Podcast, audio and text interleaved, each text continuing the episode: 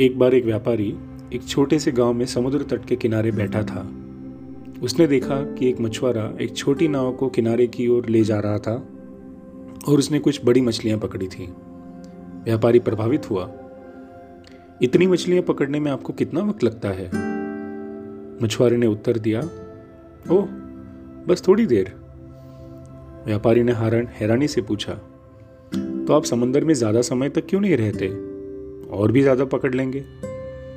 मछुआरे ने कहा, इतना मेरे पूरे परिवार के लिए पर्याप्त है। व्यापारी ने फिर पूछा तो आप बाकी दिन क्या करते हो? मैं आमतौर पर सुबह जल्दी उठता हूँ, समंदर में जाता हूँ और कुछ मछलियाँ पकड़ता हूँ। फिर घर जाता हूँ और अपने बच्चों के साथ खेलता हूँ। दोपहर में मैं अपनी पत्नी के साथ एक झपकी लेता हूँ और शाम को मैं अपने दोस्तों से मिलने जाता हूँ। हम गिटार बजाते हैं, गाते हैं और नाचते हैं। व्यापारी बोला, मैं बिज़नेस मैनेजमेंट में पीएचडी हूँ। आप मेरी राय मानिए। मैं आपको एक अधिक कामयाब इंसान बनने में मदद कर सकता हूँ। अब से आपको समंदर में ज़्यादा से ज़्यादा समय बिताना चाहिए और ज़्यादा से ज़्यादा मछलियाँ पकड़ने को कोशिश करनी चाहिए। जब आप काफ़ी पैसा बचा लेंगे तो आप एक बड़ी नाव खरीद सकते हैं और और भी मछलियाँ पकड़ सकते हैं।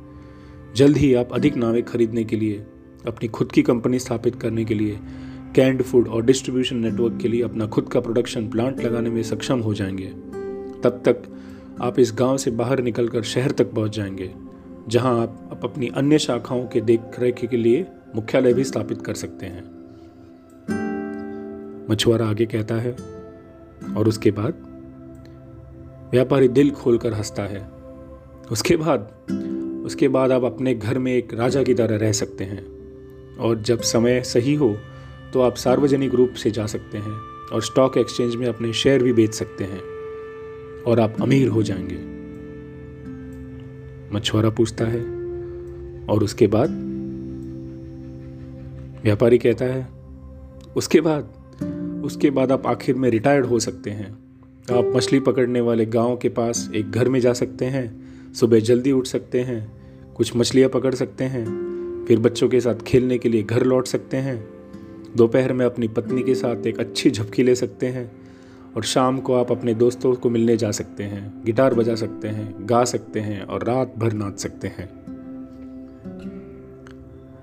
मछुआरा अब उस व्यापारी को एक प्यार भरी मुस्कान से देखने लगा।